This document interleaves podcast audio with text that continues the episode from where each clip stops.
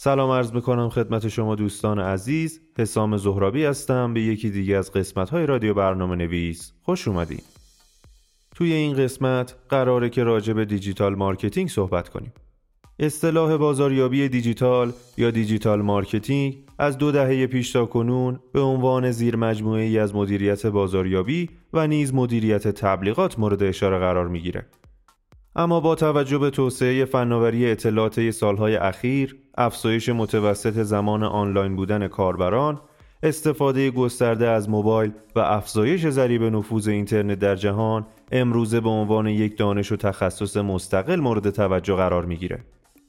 تعریف بازاریابی دیجیتال سایت هاب اسپات که از سایت های معتبر در حوزه بازاریابی دیجیتال و استراتژی محتوا محسوب میشه در تعریف بازاریابی دیجیتال به این نکته اشاره کرده که این عبارت یک چتر مفهومی محسوب میشه به عبارت دیگه به جای اینکه بشه تعریف مستقیمی برای اون ارائه کرد بهتر همه اون تکنیکا و ابزارهایی رو بشناسیم که تحت عنوان digital marketing قرار می‌گیرن اگرچه تعریف واحدی از بازاریابی دیجیتال در دست نیست اما به نظر می‌رسه بهش تعریفی که در ادامه میگیم رو تا حد خوبی فصل مشترک توضیحات رایج در زمینه بازاریابی دیجیتال در نظر گرفت.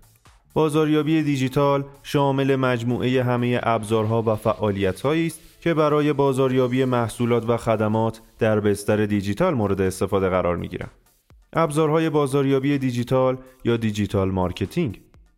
مواردی که در ادامه میگیم نمونه هایی از ابزارهای بازاریابی دیجیتال محسوب میشن. بازاریابی توسط موتورهای جستجو، بهینه سازی برای موتورهای جستجو، بازاریابی محتوا، بازاریابی درونگرا، بازاریابی شبکه های اجتماعی، استراتژی محتوا، تبلیغات بر اساس کلیک، influencer marketing، تبلیغات بنری، email marketing، بازاریابی موبایلی یا mobile marketing، بازاریابی از طریق همکاری در فروش، تولید محتوا و بازاریابی viral دیجیتال.